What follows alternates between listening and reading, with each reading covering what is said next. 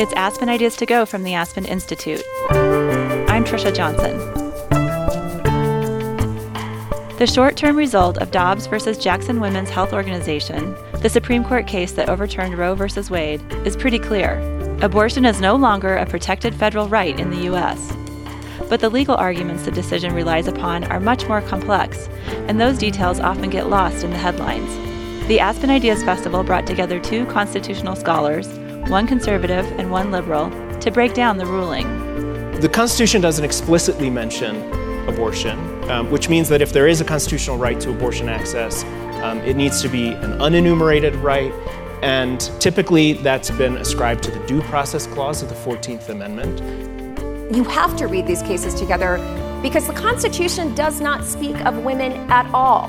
The 14th Amendment doesn't speak of women. It is not until the 1970s, the same time that Roe is being litigated, that the Supreme Court actually begins the work of reading women into the Constitution. Sherif Girgis is a law professor at Notre Dame Law School and a former law clerk for Supreme Court Justice Samuel Alito, and Melissa Murray is a law professor at NYU School of Law. Murray and Girgis dig into the nuanced legal strategies and precedent for this decision and speculate about how Dobbs might impact the legal future for other federal rights, such as contraception and same sex marriage. Aspen Ideas to Go brings you compelling conversations hosted by the Aspen Institute. Today's discussion is from the 2022 Aspen Ideas Festival. The conversation is moderated by law professor and writer Jeffrey Rosen, the president and CEO of the National Constitution Center, and Yamiche Alcindor, the Washington correspondent for NBC News. The event was held on Thursday, June 30th. Here's Rosen. It is such a privilege, friends, to be here with two of America's great constitutional scholars of diverse perspectives to help understand the constitutional and legal arguments at the center of the Dobbs decision. This is a panel about the most controversial constitutional question in American life. You've been hearing and reading heated commentary on both sides of this decision. The purpose of this session is to open our minds to the best constitutional arguments on both sides of this decision so that you can understand them from a constitutional perspective and then make up your own minds. And that's why it's so important that we've convened our two panelists here. I'm going to begin by reciting an inspiring mantra that I always use to begin programs at the National Constitution Center because it's a kind of nonpartisan incantation that helps put us in the right mood for the learning ahead. So here we go. The National Constitution Center is chartered by Congress to increase awareness and understanding of the Constitution on a nonpartisan basis. And that's what we're going to do in the next um, uh, hour and a half. We're going to set aside our political views about whether or not the right to choose should be protected or should not be protected, and try to just understand what the Supreme Court has said about what the Constitution means. All right, um, before I introduce our panelists, I also have to note as Elliot Gerson just reminded me, we're sitting in an especially significant place with regard to the history of abortion rights in Roe v. Wade. Just feet from where we're sitting are buried the ashes of Justice Harry Blackmun. And Justice Blackmun cared so much about the Aspen Institute that he instructed that his ashes be placed in three places. First, just steps from where we're sitting here in Aspen. Second, at the Mayo Clinic, where he was the counsel and where he tried, uh, in the Roe opinion, to express the professional views of doctors. And third, just outside his window at the Supreme Court. So this is a meaningful place to have this discussion about the end of Roe v. Wade. And I should say, you know, I know I, am asking a lot of you to set aside your, your, your preconceptions for this time, but I, I, think it's important. So let's see if we can do it together, and then um, we'll uh, learn together. Um, and we're very fortunate to learn with Melissa Murray of NYU Law School and Sherif Girgis of the University of Notre Dame Law School. Melissa and Sherif are among the most thoughtful, uh, illuminating, and uh, brilliant uh, commentators on the Constitution. They have very different perspectives on the constitutional merits of the Dobbs decision, and it's really meaningful that the Aspen Institute has brought them together to be in conversation about the decision. So, welcome, uh, Melissa and Sherif. Um, it's just great to see you both. Let's begin with Justice. Uh, I want to begin with Justice Alito's uh, majority opinion, then talk about Justice Thomas's separate concurrence, then about Justice Roberts's position, and about the dissent. And then we'll think about the implications of this decision for other cases, including same sex marriage and contraception. So, Sherif, Justice Alito said that Roe v. Wade had to be overturned because the text and history of the Constitution did not support a right to abortion, and he had an extended historical analysis about why a tradition to choose abortion was not deeply rooted in American history. Tell us more about the details of Justice Alito's argument about history and tradition. Sure. And before I do, I want to say a quick thank you to the Aspen Institute and to Jeffrey and to Professor Murray uh, for including me in this event. I'm thrilled. I winced a little bit when you said two great constitutional scholars. I've been listening to Professor Murray's podcast for longer than I've been a professor, but uh, I'm really uh, so I'm really grateful to be here and look forward to the Q and A as well.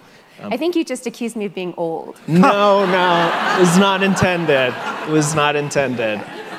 It's, uh, it's just a, a, hint of how, how novice I am. Um, so I'm so with that. So I think that one overview of what um, Justice Alito's opinion says is that uh, just on the merits now, and then we can talk about stare decisis as well, the, the argument about whether to stick to the precedent because it's precedent.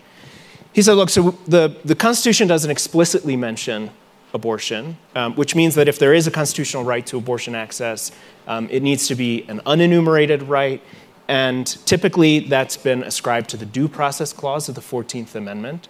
Um, the idea is that even though that guarantees you um, fair proceedings before we take away your life, liberty, or property, there are some forms of liberty that you can't take away at all. Um, and then he applies the traditional test for whether something is covered under the Due Process Clause in that substantive sense. He says it's got to be deeply rooted in our nation's history and traditions, that that's the way to separate a court, sort of a, a judge's policy judgments about what should be protected from um, what the Constitution or the people, by enshrining the amendment, have protected implicitly. And then he goes through and he says, from the 1200s or so up to 1960, there were no statutes or state or federal cases or English cases um, or treatises or law review articles that suggested that there was uh, a right to abort. By the time of the 14th Amendment's ratification in 1868, some three quarters of the states had expanded their um, criminal penalties for abortion to go to apply from conception onward. Um, and then the most controversial part of his historical analysis, he says, even before those statutes, which, which he treated as the most significant tell, given the fact that it's that amendment that we're interpreting, um, the, that abortion access was deemed unlawful in some sense at all stages and criminal from quickening onward. And j- just one more word on the un- unlawful in some sense, he just meant he, he suggested that even though it wasn't itself criminal before quickening, it was subject to lots of heavy legal burdens um, that, that we can talk about. Thank you very much for that. So, Melissa, the liberals uh, accuse the conservatives of playing whack a mole with history um, in this case and in other cases this term, including the gun rights and religious liberty cases. And they say that um, Justice Alito's account of history both fails to account for the pre quickening protection for abortion during the founding era and also for the liberalization of abortion laws uh, from the 1950s onward. Tell us about the liberals' critique of Justice Alito's account of constitutional history. So the liberal critique proceeds on two fronts. One that I think focuses on this idea that just because something is not explicit in the Constitution, it's not a right to be protected. And I will just say there are a lot of things that we deem constitutional principles that are not explicit in the Constitution. So, executive privilege, which we have heard a lot about over the last six years, is not explicitly enumerated in the Constitution, nor is qualified immunity, which we've also heard a lot about. So, just because something isn't in the Constitution doesn't mean it's not there to be protected. And in fact, the Ninth Amendment says the fact of enumeration is not intended to disparage the existence of other rights. So the Ninth Amendment explicitly contemplates the prospect that there will be other rights that are not in the text of the Constitution. So let's just start from that premise. If you want to be wedded to the Constitution, there is actually a constitutional hook for unenumerated rights. With regard to the use of history and originalism, let me just say and sort of back up a little the entire notion of originalism is a conceit from the 1980s when conservatives really viewed the Warren Court and much of what the Warren Court had done, especially in the area of the rights of criminal defendants, to be activist and excessive and extreme. And the argument went that these judges were simply ruling in a way that was about their own proclivities, not really wedded to the law itself. And so originalism arose as this idea that if we focus solely on the intent of the framers at time one, when the Constitution was drafted and ratified, or alternatively, in the case of the 14th Amendment, at time two, where the Reconstruction Amendments are drafted and ratified, then we will be guided by their intent, and that will restrain the discretion of judges. Um, what we've seen here, though, is an originalist argument that ignores a lot of the history around the abortion right. In particular, the fact that the 14th Amendment and its grant of liberty and the protections for liberty with the protections of due process was intended to respond to the fact of enslavement and indeed to be an abolitionist notion. So the framers of the 14th Amendment explicitly understood it alongside the other Reconstruction amendments to be responding to the conditions of enslavement. So the 13th Amendment abolishes slavery, the 15th Amendment gives African American men the right to vote, and then the 14th Amendment speaks to the conditions of enslavement and repudiating them. The idea that those who were enslaved had no control over their bodies in any sense. And they weren't just talking about labor, they were also talking about sexual coercion, which was widely known. It is discussed and documented in Uncle Tom's Cabin, the most widely read book of the age.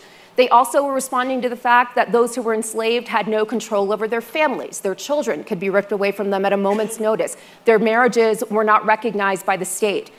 All of this was encompassed in that grant of liberty as the framers of the 14th Amendment understood it. And so, if you think of it in that sense, these unenumerated substantive due process rights that the court now condemns are actually embedded in this abolitionist ethic that is intended to repudiate the conditions of slavery and imbue to those formerly enslaved persons the same kinds of fundamental human rights that other citizens had enjoyed for so long during that period from the founding to the end of slavery in the 1800s. And so that is all missing. Also missing is an account of the criminalization of abortion, which actually proceeded at the end of the Civil War um, from a kind of demographic anxiety that native born white women were using contraception and abortion in order to control their fertility and to keep their families to manageable sizes and their immigrant sisters were not. And so there was tremendous anxiety during this period following the Civil War that the demographic character of the nation was changing. And so the decision to criminalize abortion in wide numbers, and this is when many of those state laws come into being, is really responding to that fear that America will not be the kind of nation it was at the founding. And so none of that is part of the context that is underlaying this decision. Instead, we get the selective, cherry picked notion of history. And I'm fine if we want to talk about the history, but let's talk about all of the history because it cuts in a lot of different ways that the court does not acknowledge.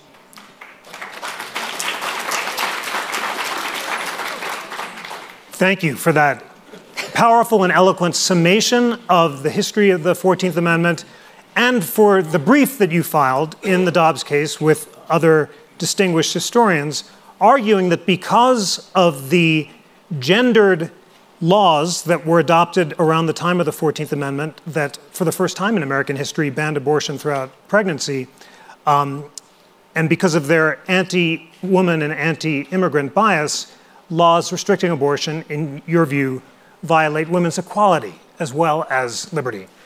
Uh, Sherif, uh, Justice Alito responded briefly to the equality argument, which had been embraced most powerfully by the late Justice Ginsburg. Um, Justice Ginsburg argued, citing history like that that Melissa has invoked, that restrictions on abortion impose burdens on women that are not imposed on men and prevent them from making their own life choices and choosing their own careers.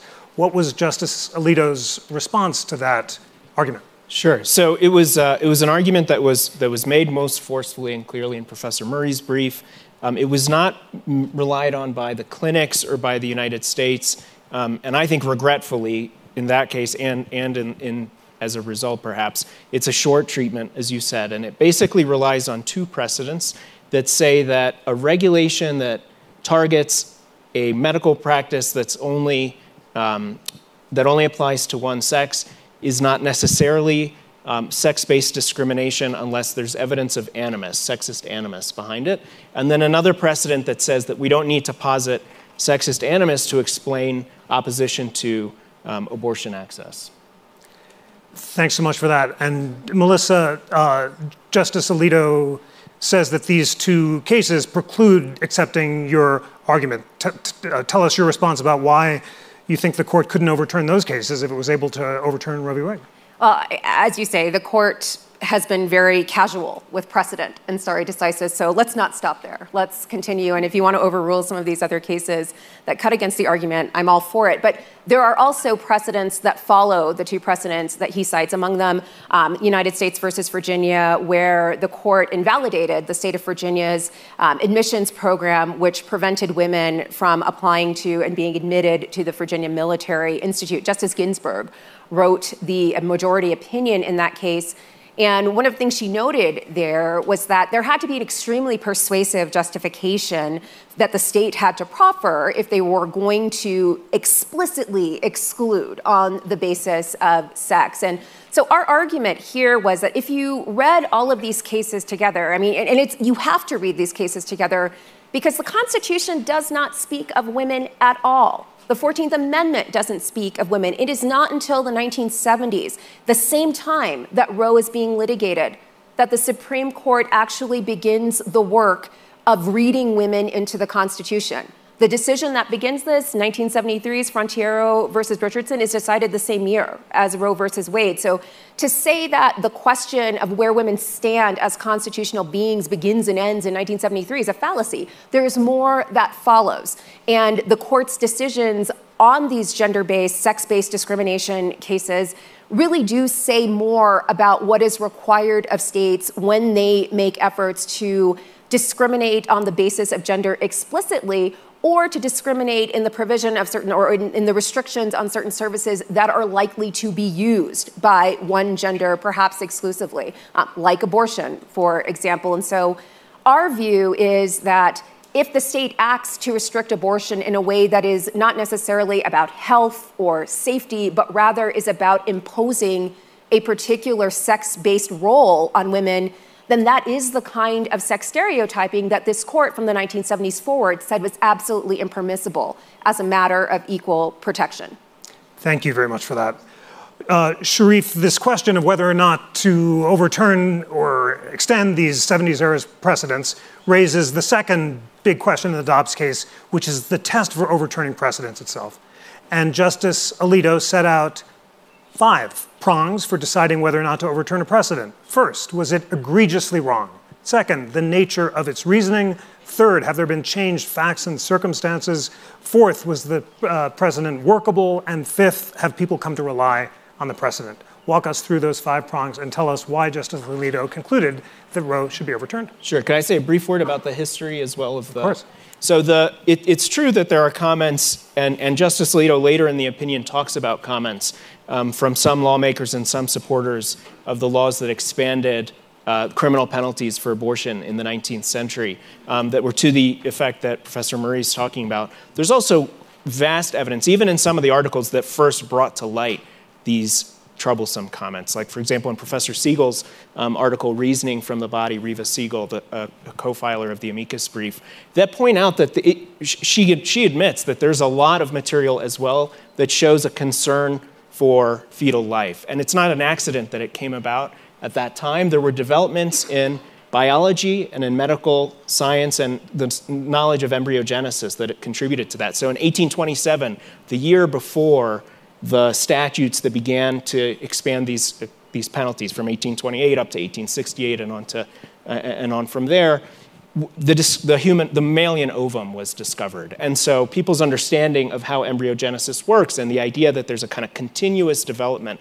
of a single self-directing organism from the point of conception onward, that it doesn't ha- there's not some magic moment at seven weeks or at 15 weeks, um, was a huge influence on this. And it was led in, in, and you can see it in the medical and legal treatises of the time. You can see it in um, the advocacy by a lot of the physicians at the time. And, and I think even in the, in the modern era, the, the roots, Daniel Williams has a, has a book in the last few years showing that some of the roots of the anti abortion or pro life movement, even in our own day, come not simply from sort of Republicans who are skeptical of state power, except they want to use it here, um, but from New Deal era civil rights advocates and activists, um, from people, including Democrats uh, at the time, Joe Biden, Al Gore, uh, Bill Clinton, Ted Kennedy, began their political careers very strongly pro life. Uh, Joe Biden supported an amendment to overturn Roe v. Wade towards the beginning of his career. And so there was a kind of, there's a clear concern for this as a civil rights and human rights issue,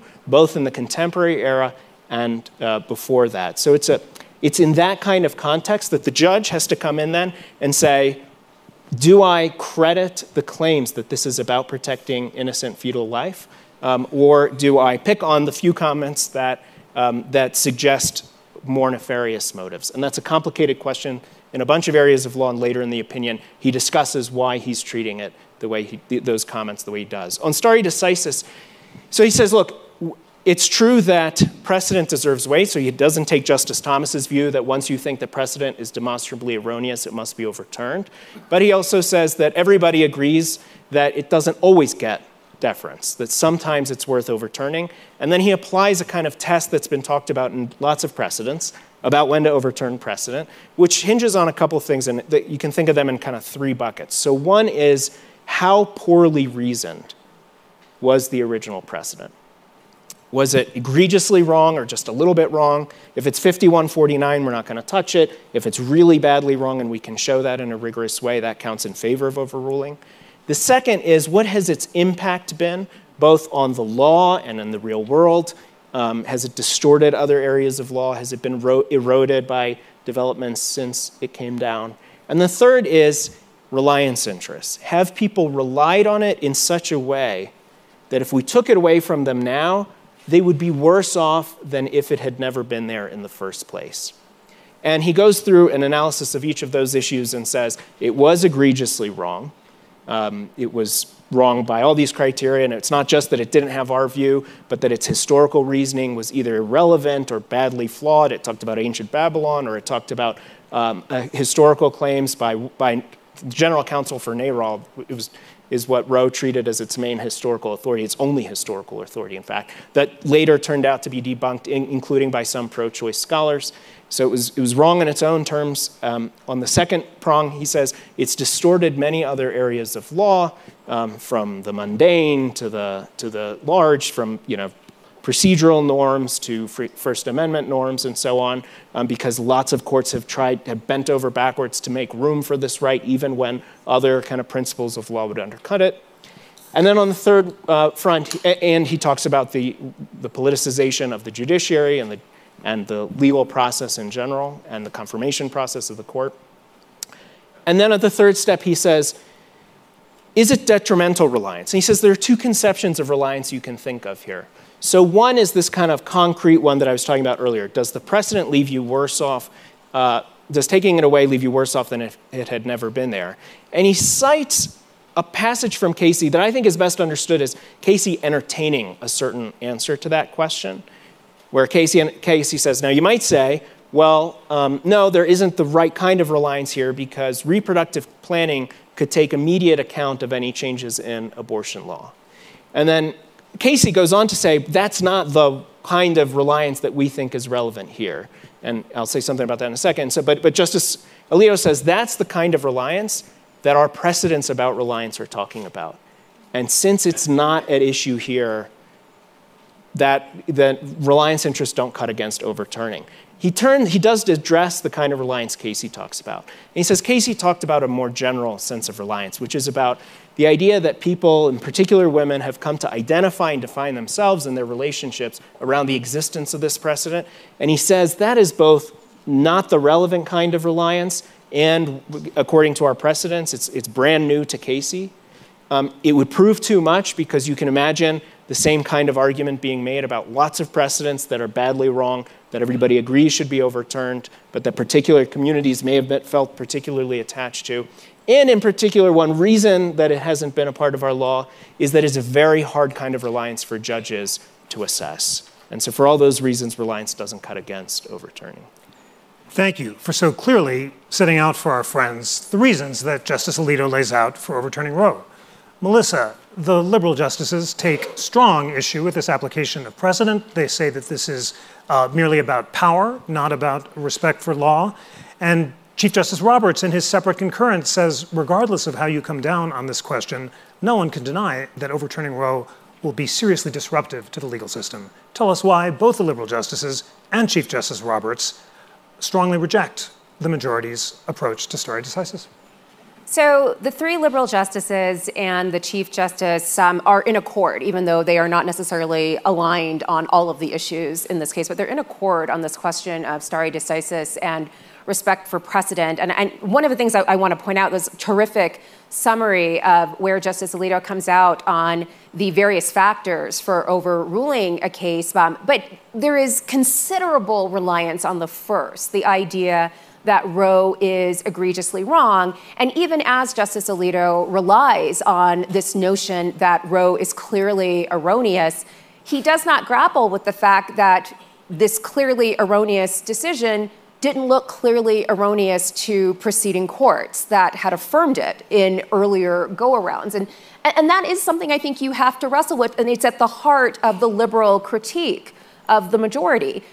How can this not be a power grab if we have reopened and reappraised this case before and upheld it for all of these different reasons? How can this be different than it was in 2020 when we looked at June Medical, when you had an opportunity to reconsider the right to abortion? How could it be different from 1992 when we took on the same question in Planned Parenthood versus Casey, but upheld the right to choose an abortion before viability that was enshrined in Roe? The only thing that is different, the liberal dissenters tell us, is the composition of this court.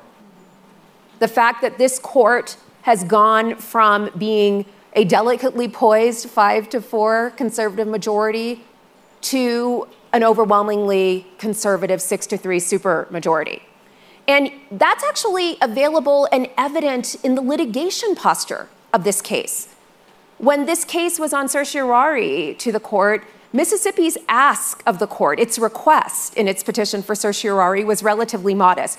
We don't want you to do anything but decide whether viability is still a salient marker in the court's abortion jurisprudence. That was before September 2020. September 2020, Justice Ruth Bader Ginsburg passes away unexpectedly. She is very swiftly replaced by Justice Amy Coney Barrett. And when Mississippi files its brief before the court in this case in the fall of 2021, suddenly its ask is much more assertive and much more enormous. Now they're not talking about tinkering at the margins. Tell us if viability is okay or what is viability for this purpose. Now they're explicitly asking the court to overrule Roe versus Wade. That simple change in litigation posture, the liberals say, tells you everything you need to know about what this is. This isn't necessarily about what the law says, but rather what six people are telling us the law says. Thank you so much for that. This has been a superb uh, account of the major constitutional arguments for and against the decision in Dobbs. There's one other large question that I want to put on the table before taking a few questions and then moving to the next stage of our panel, and that is Justice Clarence Thomas's suggestion in his concurring opinion that the same logic that led the majority to overturn Roe should lead to the repudiation of other cases that rely on the substantive due process uh, right to liberty, including cases involving same sex marriage and contraception. Sherif, tell us about Justice Thomas's argument and whether or not you agree with it. So, Justice Thomas says the due process clause which says you can't deny anybody life, any person life, liberty, or property without due process. I can't jail you or fine you or otherwise without giving a fair trial and so on, is just about process. It doesn't protect any substantive right.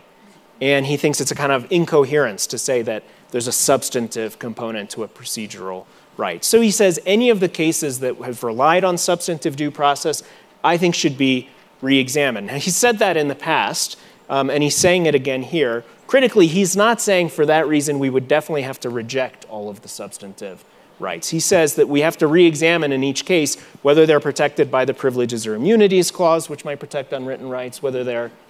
I'm going to interrupt you, but continue.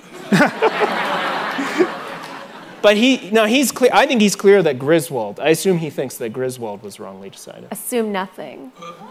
Well, well, instead of assuming, instead, instead of assuming, what would Justice Thomas's argument for distinguishing Griswold, which is a case that recognized the right to use contraception in 1966, and Roe be? Oh no, sorry. I said I, I think he th- probably thinks Griswold is wrongly decided. Is wrongly decided. Yeah. Oh. But I, but I don't and you- think, and you- and you- I don't and- think you would get. I mean, I, here I'll make a prediction. There are tapes, okay? You can you can throw this back at me. I don't think you will get more than two votes for that proposition ever. and I don't think it'll come up because I don't think there's any appetite for banning contraception. But I don't think you'll get more than two votes even on the. Okay, so th- this is an important uh, discussion you're having, and it was had by the majority as well, because remember, n- only n- no one joined Justice Thomas, and Justice uh, Ma- Alito's majority opinion said, "Don't worry about abortion and about contraception and same-sex marriage," but the liberal dissenters said, um, "This is what the majority promises: Scouts honor." And Melissa, that sounded uh, to me like a line written by Justice Kagan and had her mark on it. Why was Justice Kagan skeptical of the promise? And tell us analytically what could be the logical reason for having confidence in the majority's promise or not. So, again, Scouts honor is no hedge to the exercise of absolute power. Um, Justice Kagan, writing for this three dissenter um, opinion, essentially says that the logic that the majority uses to overrule Roe is easily extended to any of these other substantive due process rights, including the right to use contraception, the right of individuals to engage in sex outside of marriage, same sex sexuality, same sex marriage. Uh, there's no limiting principle here beyond the court telling us and giving us these assurances that this is only about abortion.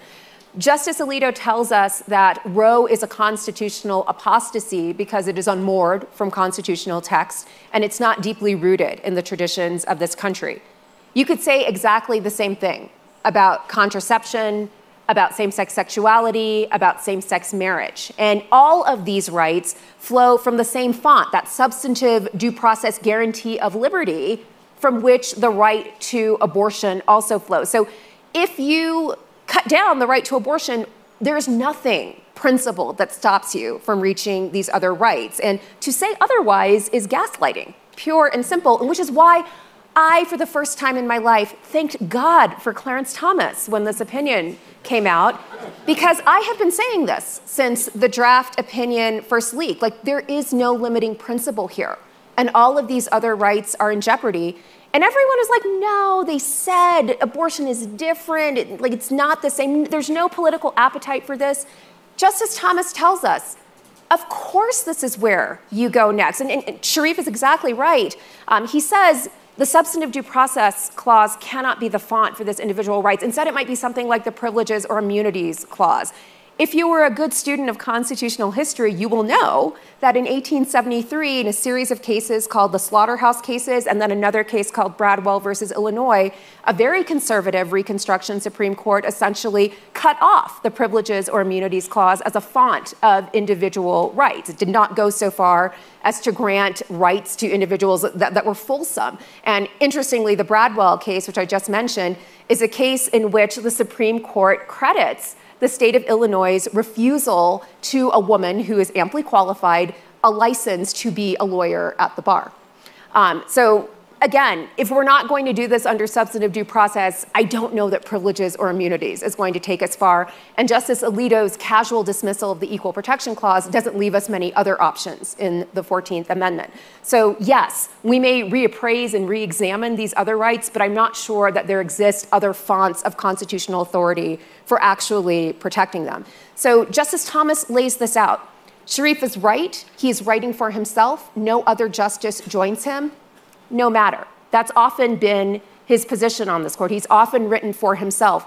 The intended target is not necessarily his colleagues today, but rather the lower federal court judges and the world outside of the Supreme Court, where individual litigants are going to line up to bring cases challenging these rights. And they are going, these arguments are going to be perfected in the lower federal courts. And then they are going to percolate up to the Supreme Court and I'm pretty sure once they get there, we will find five votes for them. well, we're both thank, on record. Well, thank, now we're on record, yes. Thank you for that. I must ask, though, Sherif, because we can edu- educate our audience.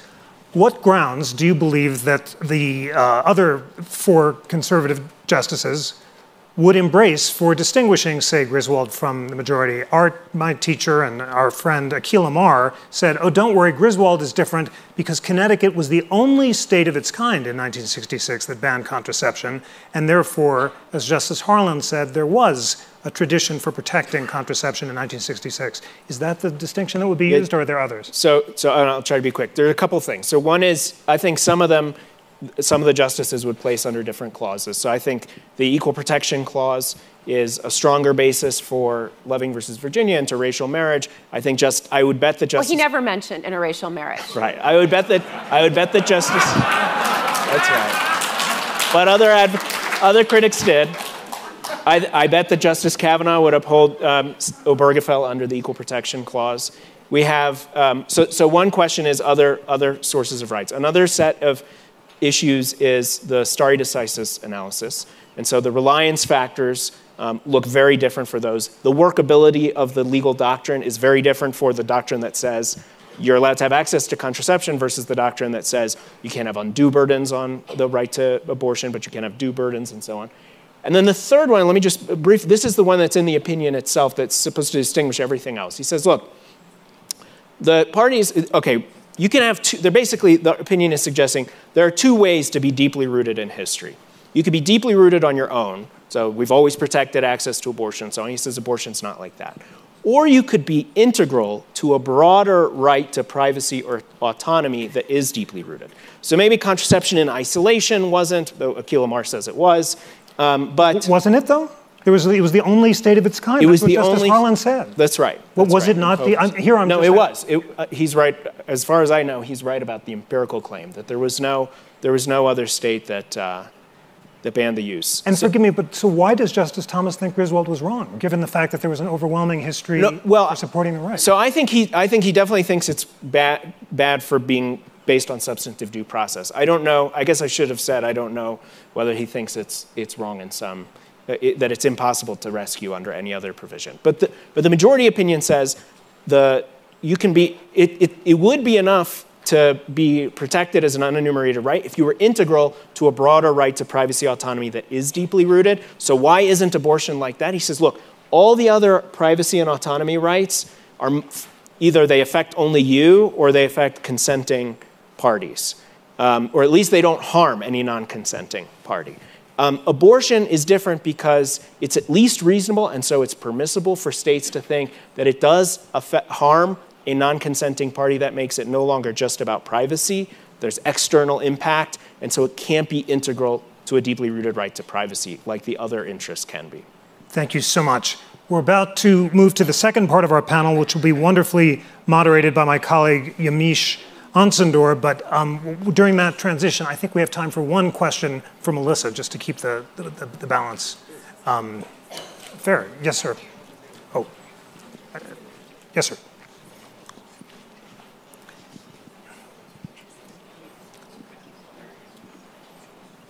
This is a question from a 1A listener to NPR this morning, and it requires some legal argument around treating Dobbs as if the human body would be treated as your own property, as in the Fifth Amendment, Um, you said that abortion is not referred to in the Constitution, property is. Would that be an argument that would move the uh, debate forward? So, the idea that the Fifth Amendment um, protects property or, more particularly, prevents individuals from perhaps putting themselves in position of le- positions of legal jeopardy, this is the Fifth Amendment's prohibition on self incrimination, is already kind of baked in to the right to abortion if you take seriously the notion that the right to abortion proceeds from the right to privacy, which was announced in 1965's Griswold versus Connecticut. There, Justice Douglas, who wrote for the majority, said that um, there were penumbras that were formed, or there was uh, the right to privacy formed in the penumbras of various Bill of Rights guarantees, including the Fifth Amendment's prohibition on self incrimination, but not limited to it. It also included uh, the First Amendment, the Third Amendment's prohibition on the quartering of soldiers in the home, and that all of this spoke to this zone of privacy in which each individual had this opportunity and indeed right to be sequestered from undue governmental interference in these sort of intimate aspects of their lives. Um, so that sort of speaks to the kind of property notion that you're thinking about. And, you know, I don't know where that leaves us after we've overruled Roe and we have perhaps called into question whether Griswold will continue to be viable. Um, you know, with regard to the point Sherif makes that, you know, there may be other constitutional grounds on which to uphold these and that Justice Thomas may be open to these. Um, this is not like an argument with my husband. I take no pleasure in being right here. Um, I would be very happy to be wrong on all of this, but I don't know that I am, right? I have been saying since 2016 that this was a court, if we just changed a few members, all of these protections would be at risk. And I have watched slowly as this has happened. And, and to be really clear, I don't know that this means that tomorrow we are going to find a challenge to Obergefell and that that right to same sex marriage is going to be immediately overthrown. What I think we will see is a proliferation of these religious accommodation or religious objection cases in which individuals like videographers or wedding hall uh, administrators refuse to provide these services to same-sex couples. And you know this court has been very expansive in its understanding of the free exercise clause and religious liberty. And i think once you begin the process of normalizing the idea that different groups can expect and indeed deserve different treatment in the public sphere then all it takes is another 30 years which is what happened here with Roe. And you do have the conditions, I think, in which you could overrule Obergefell. With regard to contraception, I think that's a much closer issue, and I think it's much more immediate because the question after Roe is really going to be what counts as an abortion? And we have had individuals arguing as early as 2014 in Hobby Lobby that certain forms of long acting contraception, like IUDs, are effectively abortifacients. And the science isn't there, but that doesn't matter. And so the whole question is going to be what is an abortion for this purpose? And we're going to eliminate, if we consider these certain forms of contraception, abortions, they're going to be off the table too. So that's how this is going to go. Um, thank you so much for this extraordinary conversation about the about the constitutional arguments for and against Dobbs. Friends, we're going to continue this conversation between Sherif and Melissa this afternoon at 4:15 in Paepcke, where we'll talk about the Supreme Court term more generally, and we're going to continue it now to take a deeper dive into the implications of Dobbs legally and constitutionally. And this part of the discussion will be moderated by the Washington correspondent of NBC News, Yamiche Alcindor. Please welcome her.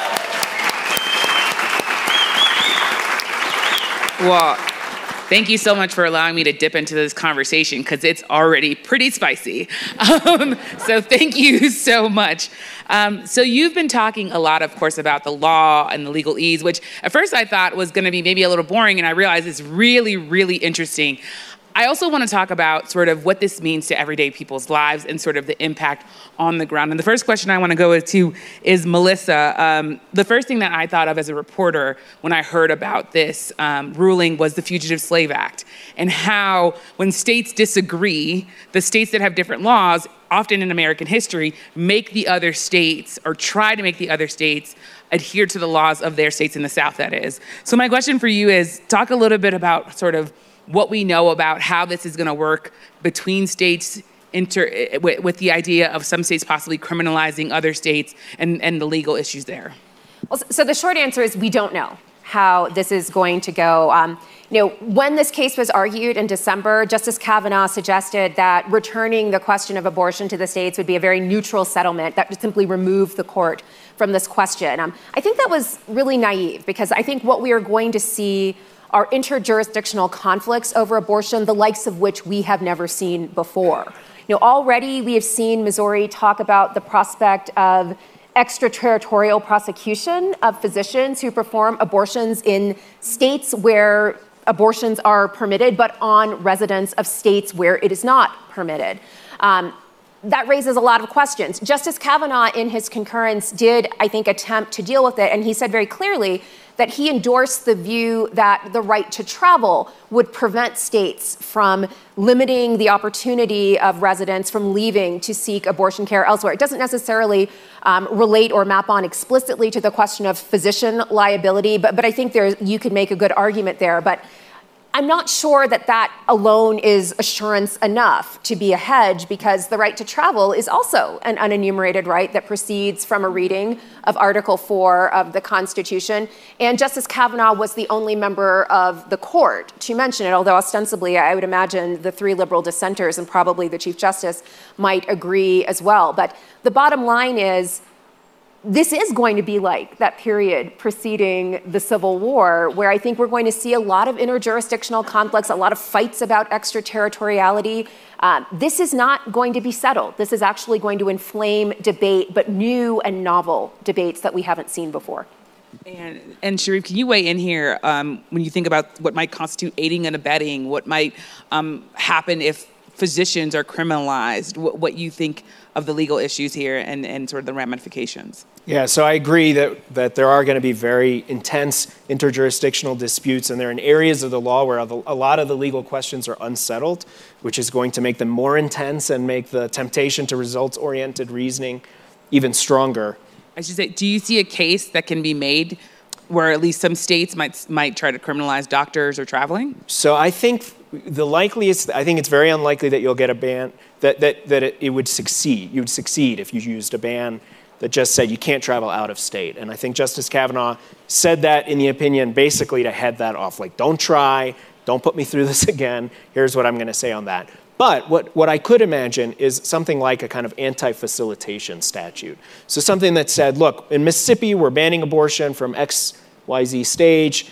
And we're also banning the facilitation of an abortion, whether it happens out of state or in state. So if you're helping someone to travel out of state to, to get it, or if you're helping them to travel to uh, an unlawful, unlawfully operating clinic in the state, um, we're going to penalize that conduct. And in that case, there's at least a question about whether the right to travel, even assuming it gets enforced um, would be infringed by that because it's not targeting it in the same way. So, so, so can I say two things? Um, the fact that there is so much confusion, uncertainty around these questions is, I think, part of the point, right?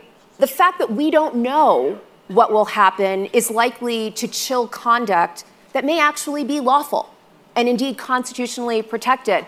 And that might be the point, right? I mean, liberty finds no refuge in a jurisprudence of doubt.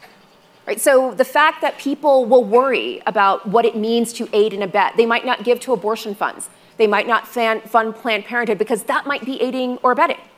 And maybe that's exactly the point here. I will also note that in Justice Kavanaugh's concurrence, he notes that in returning this to the states for democratic deliberation, it leaves it to the people through their state legislatures or Congress to make decisions about abortion. And that to me is really, that's what will settle all of this. if the Democrats lose control of both chambers of Congress and the presidency, this isn't going to be a state by state question. This is going to be subject to federal legislation that will ban abortion outright. Um, and I was going to ask you about sort of what rights could be rolled back. You had a, a, really, I think, robust conversation about that. But Jeff, I want to bring you in and just talk to you a little bit about sort of how you view this issue, given that you were moderating. So wanted to let you weigh in a bit. Well, I was really fascinated by the exchange between Sherif and Melissa, and I confess that I had thought Griswold was uncontroversially safe. Uh, every justice, um, I don't know if Justice Thomas was asked about it, but Justice Alito, Chief Justice Roberts, um, all said that they thought that the right to um, use contraception was deeply rooted in law. And when I teach the Griswold case, you, you begin in con law and you say Justice Douglas's invocation of penumbras formed by emanations may have been a little uh, broad for the other uh, justices. And in fact, Justice Thomas has in his chambers a sign that says, please don't emanate in my penumbras. He's kind of making fun of, of, this argument. But Justice Harlan has a separate concurrence. Justice Harlan was one of the moderate conservatives of the Warren era, and he said this is an easy case for history and tradition. Connecticut is the only state of its kind in the country that bans contraception. Therefore, there is now in 1966 a strong tradition for uh, not to ban the right to use contraception. The reason, um, Yamiche, that I think this is such an important question is that in the guns case, in the religion case, and in the Dobbs case, the liberals all say to the conservatives, you are playing fast and loose with history. You're playing whack a mole. Every time history seems to support a liberal result, you're changing the baseline. So in this case, in Dobbs, the liberals say, um, you're focusing exclusively on what happened in 1868 when the 14th Amendment was passed, but not taking account of the broader sweep of abortion protections, both at the time of the founding and after 1868. In the guns case, they say you are not looking at the original understanding when there clearly was a focus on militia rights, but instead doing this very loosey goosey sweep of history from the founding until today. So, I, am listening, as you know from my moderation, I have no personal opinions about these cases at all whatsoever. I'm not allowed to have any opinions, but I'm, I, I, I'm not I, I, will just confess that I'm not, I, I don't see why, uh, what Justice Thomas's distinction is, and if, and if he won't clearly, if, if, if all the justices won't clearly say the right to contraception is clearly protected by history and tradition, then I also have a hard time banking on their promise, as Justice Kagan suggested. Yeah. Um, it's a it's a poignant point to make because there are so many women in this country who are looking at this case now and wondering about their personal lives and IVF and IUDs and all sorts of other things. Um, Melissa, when I, we were talking about this panel, you said something that really um, taught me something, which was how abortion laws came to be in terms of doctors and the roles that they were playing. I wonder when we think about the impact of this and sort of you you so articulated what this sort of racial um, worry that led us to sort of having abortion laws. I also want to know if you could talk a little bit about the, the role that doctors played. Sure. Um, so you know, it was in part this demographic anxiety about the changing nature and demographic character of the country. It was also, I think, coincident with this effort on the part of physicians to professionalize. This is the time after the Civil War where the American Medical Association is being formed. Um, the field of obstetrics and gynecology is sort of coming into being, um, having done most of the field work on the bodies of enslaved women, many times without anesthesia. Um, so it's becoming a professional kind of enterprise. And the physicians very much want to be understood as professionals, and that means getting out of the business of birth and gestation these faith healers and midwives, mostly women, often women who are minorities, Native American, getting them out of the business of birth, um, discrediting them as viable healthcare providers. So there's an interesting kind of class dimension here, gender dimension, um, but, but that's not the extent of the doctors' um, influence over this issue. So interestingly, the doctors are part of the effort to criminalize abortion after Reconstruction, they are also part of the effort to liberalize abortion laws in the 1960s, in large part because they find that restrictions on abortion prevent them from exercising medical judgment and leaves them open to professional and even criminal liability when they perform their roles as physicians. So, you know, there's a case from California called People versus Belous, where a doctor is criminally prosecuted because he has performed an abortion and because he's also referred individuals to another abortion provider that's located in Mexico. Um, these were commonplace, and doctors very much feared the prospect of not only professional liability but criminal liability if they made the medical judgment that an abortion was necessary. So they really led the charge in the 1960s to begin to roll back abortion restrictions. Um, they were primarily interested in having doctors be a voice in determining when abortion was permitted. So the model penal code's abortion um, model abortion law essentially said that abortion, therapeutic abortion, could be permitted if it was agreed to by a panel of physicians at the hospital. And so the doctors were like, yes, we like this. We'll be on a panel, we'll get to decide. This did not sit well with the burgeoning women's rights movement, who wanted the decision not so much to be in the hands of physicians, but in the hands of doctors. But they managed to come together and coalesce around the question of abortion. And I think Justice Blackmun's opinion in Roe is really the interesting marriage of both of those two strains of thought on the issue. And then, Sherif, uh, talking about the idea of criminalization of, of physicians, I wonder if you think that there's sort of a legal argument to be made um, if doctors are saying now that they might have to be retrained if they can't exercise the medical judgment they need if an abortion is needed. So I wonder if you could talk a little bit about your thoughts on whether or not it's it's there's a legal argument there to be made that physicians um, should be criminalized if, if they're exercising what they say is their medical judgment. So we, it's, it's a traditional province of the states to regulate um, medical procedures, and we have all kinds of regulation. We also have some federal regulations um, of health and procedures. So I, I, think the general idea that a regulation might require um, a, a, physician to change the way that they operate will not by itself be the basis of a legal judgment. We also obviously regulate them in a different way through tort litigation. So there's already a kind of established ability, especially under the state's police powers, to regulate for health, safety, and the common and the public good, um, to to do that sort of uh, regulation. So I guess the question is do you think then that it would possibly be right, it would be um, legally okay to criminalize physicians if they say I had to perform this abortion because of I have a medical reason to do it, but laws oh, say I no, I, I, I, disagree with your medical decision. So I, I actually think that the the Dobbs opinion itself provides a pretty strong basis for saying that there is a constitutional right to procedures needed uh, for the mother's life or to prevent serious bodily injury.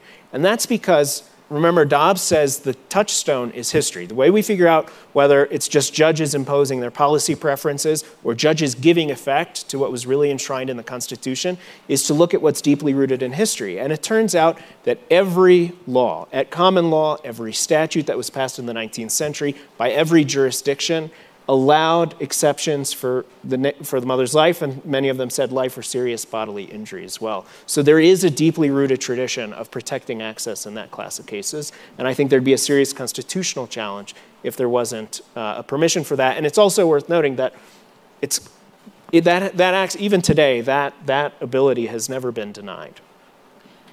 That's speculation. Um, we the court has not conclusively said that the state may not have an abortion restriction that does not provide an exemption for the health or life of the pregnant person. So, so it may well be the case that if there is a challenge, they may say that. But the question is in this interim period between Dobbs and whatever that speculative case might be, we will likely have physicians who worry about taking that risk, being found in the wrong in, by some measure, and, and they won't do this. They won't perform this. And there will be many women, pregnant people, who will have complications and will require this and will not be able to get it. So I, mean, I don't think you're wrong that the seeds of affirming this are there in the opinion, but it does not say so. And right now we are operating in this gray area, sort of purgatory, where we actually don't know what the legal landscape for abortion provision is going to look like. And we will not know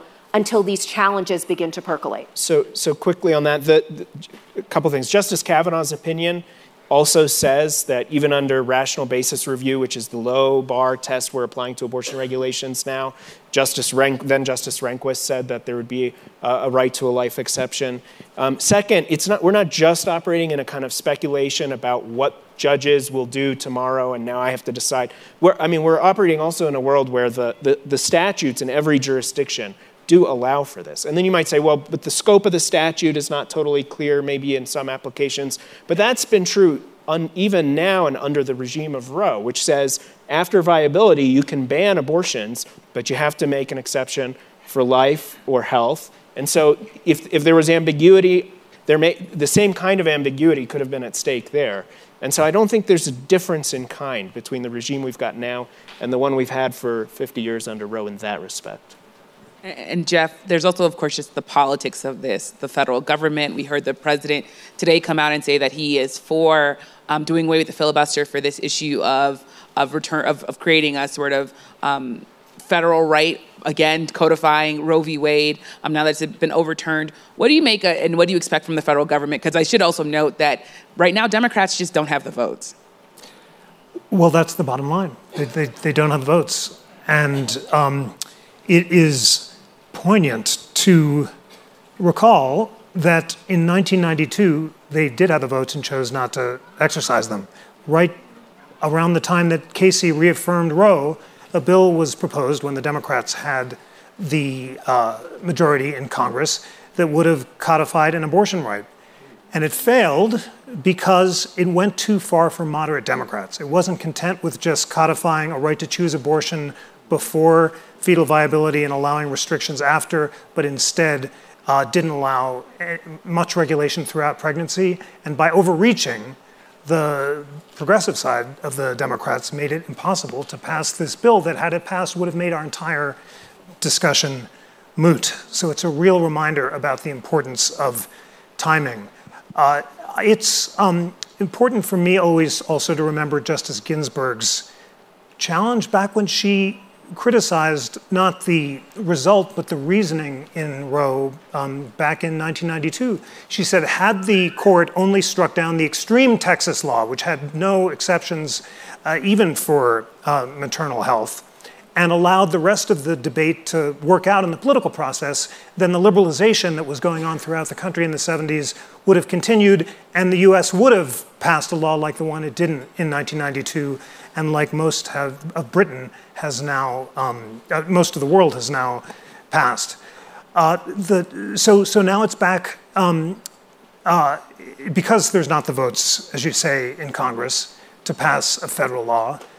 It'll have to be fought out state by state. And what so complicates the politics now is the intersection of um, the fact that some legislatures are going to pass laws that are more extreme than are actually supported by the voters in those red states. So remember, a few years ago, North Dakota passed a ban on abortion throughout all stages of pregnancy, and the people of North Dakota passed a referendum repudiating that because there's only about 22% of the public, even in the reddest states, that supports bans throughout pregnancy.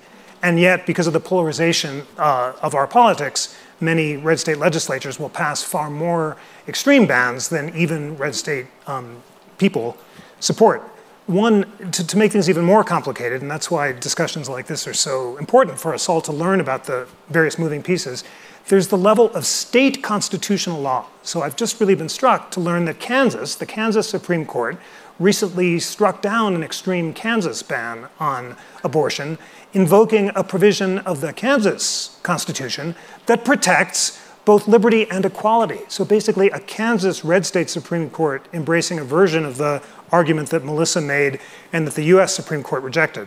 The difficulty is that in some states, um, judicial decisions are subject to override by popular referendum, either state constitutional uh, ref, ref, uh, amendment um, or recall of the judges, because a lot of those state judges are elected as well. So you really see a nuclear explosion where, let's just step back for a second. Ever since Roe to today, the polls on abortion have been relatively consistent. Basically, about 60% or more of the public nationally supports the right to choose early in pregnancy, and 60% or 70% or more of the public supports restrictions on abortion later, after, uh, later in pregnancy, which tracks international opinion. But we're, because of um, the peculiar nature of our uh, federalism, now that we've returned it to state legislatures, Congress is not able to pass a law that reflects this moderate national consensus. And the states are unlikely even to reflect the moderate views of their own citizens. So it's Yeah. going to be a mess for a long time to come. Melissa, Melissa, jump in because I have one last question for you before we go to audience questions for a little bit. I, I just wanted to add to what Jeff is saying. You know, this decision purports to return the issue of abortion to the states for democratic deliberation, but it is this court that has effectively hobbled much of the infrastructure of democracy in this country by exempting itself from providing a remedy for partisan gerrymandering, which means that state legislatures are more extremely partisan than they ever have been. Um, this is the same court that struck down key provisions of the Voting Rights Act's pre-clearance requirements, which would have required states with a history of voter suppression to first clear any changes in their election laws um, with the Department of Justice. Um, this is the same court which next term will take up whether we can even allow state courts to review questions around redistricting and state election laws. Um, like this court has returned this question to the process of democratic deliberation. At the same time, it's made democratic deliberation even harder. Sure, if you have anything to add before I ask my last question? Go ahead. Um, so my last question before we go to five minutes of audience questions is, um, this has all, of course, been so enlightening. The thing that I keep thinking about also is just the women that are going to be impacted by this. I, the, the stories that I heard about women sitting in waiting rooms at clinics and crying because they missed the cutoff to get an abortion by a couple minutes. I wonder, Melissa, if you could just talk a little bit about the impact of this. And you said when we were talking about this panel that post Roe life might not look like pre Roe life. And I wanted to sort of get the audience to, to, to, to really hear your breakdown of that. So I, I can't even remember what I said because it's been like two weeks. what, a, what a two weeks it's been. Um, you know, I do think we are not going to go back to the pre-Roe war of back alley abortions per se, but I do think this is going to be a really difficult period. And you know, I, I say this having been raised in a community that was very religious. Um, I was raised in a family that went to church. Um, for a lot of people, this is a deeply, deeply moral question, and I want to acknowledge how difficult that is. Um, you know, one of the things I think that makes this period that we're entering into really hard is not only are we going to see women effectively becoming refugees, trying to find care elsewhere, um, there is going to be this additional layer of judgment on them about these choices, which I think makes it just very difficult to exist. Um, you know, we have employers saying that they will provide reimbursements of service for people who are leaving to leaving the state to seek abortion care, but you then have to tell your employer that you're going to have an abortion. I mean, there's a kind of judgment there. You know, I, I just I just come back to this idea that this nation was sort of founded on a principle of rugged individualism and a respect for pluralism. We don't all believe the same thing. And there used to be space here for everyone to be a little idiosyncratic. And this opens the door, I think, to a kind of conformity that many of us would not recognize. And I, and I think it's worth reminding um, people and reminding all of you that one in four women in America have had an abortion before the age of 45, and overwhelmingly the people who are having abortions are low-income women, women of color. So that is how I will end my question portion of this. We're, we have time for probably two questions. I see one quick hand up, so I'll go to you first, and then maybe we'll go there. Hi, my name is Michael. Uh, I have to say, Jeffrey Rosen, I love these theoretical discussions. But I have one They're not so theoretical. well, I have one problem. I own an abortion clinic in Louisiana. And I can tell you uh, that I see the women of the rural South, and they're living the reality of poverty. The women that we see in our clinic very often have children already. And the decision they're making is based on the fact that they don't have the means to support their existing children. So if they can't make the life defining decisions that are necessary to care for their existing children, if they don't have that right, what right do they have? Well, I'll just note, and I'm going to turn it over to, Sh- to uh, Sherif and Melissa, that Justice, Gin- I, I asked Justice Ginsburg many times uh, before she passed away, would Roe be overturned? And she first said, no, as long as Chief Justice Roberts is uh, on the court, he won't allow it to be overturned. She assumed that she would be there. Of course, she passed away and, and everything changed.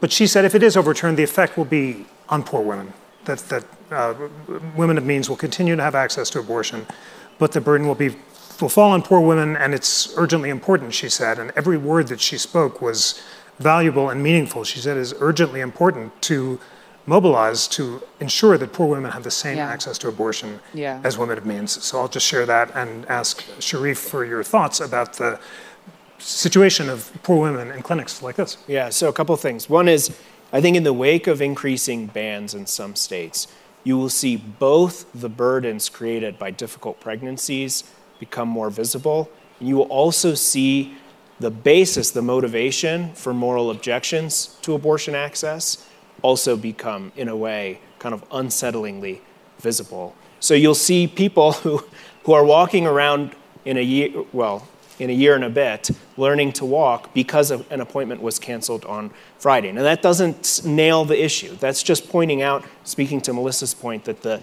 the kind of deep moral concerns on both sides, and that the, both of them will become uncomfortably visible in a way that might change the morality and the politics, the, the, the moral beliefs and the politics of this in some states. On the, on this, on the, sort of the, the women of color, the uh, under-resourced women, the people who are going to be hit the hardest by these burdens of pregnancy in difficult cases. So a couple of things. One is I, I can speak first just as a, as a pro-lifer myself. I hope that this leads, that the, the pressure and the visibility of those burdens increases the pressure on those states to provide more of a safety net. If they're going to have an abortion ban, to provide more of a safety net.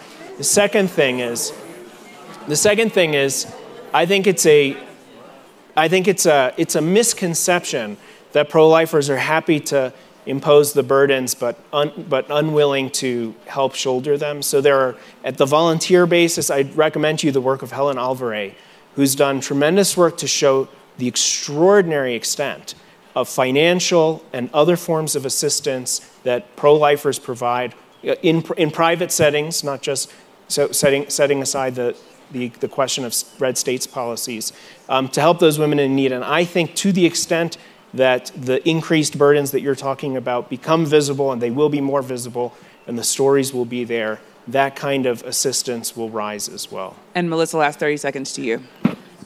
I don't think that people in this country should be dependent on private largesse for what should be a public right. Can I ask? We, we have to go, so I gave her the last 30 seconds. It's like you're my husband. Uh, we'll have to leave it there. So thank you so much for coming to this panel. I'm sure we will have way more conversations about this because there's so much to talk about. So thank you so much. Sherif Girgis is an associate professor of law at Notre Dame Law School. Before that, he practiced law at Jones Day in Washington, D.C., focusing on appellate and complex civil litigation, and was a law clerk to U.S. Supreme Court Justice Samuel Alito. Melissa Murray is the Frederick I. and Grace Stokes Professor of Law at NYU School of Law, where she teaches constitutional law, family law, criminal law, and reproductive rights and justice. Her writing has appeared in the Harvard Law Review, the Yale Law Journal, the New York Times, and the Washington Post, among others. Jeffrey Rosen is the president and CEO of the National Constitution Center and a professor at George Washington University Law School. He's also a contributing editor at The Atlantic and a former staff writer for The New Yorker. Yamiche Alcindor is the Washington correspondent for NBC News and a contributor for MSNBC. Previously, Alcindor was a national political reporter for The New York Times and a national breaking news reporter for USA Today. Make sure to subscribe to Aspen Ideas to Go wherever you're listening. Follow Aspen Ideas year round on social media at Aspen Ideas. Today's show was programmed by the Aspen Ideas Festival team and produced by Natalie Jones and me. Our music is by Wonderly. I'm Trisha Johnson. Thanks for listening.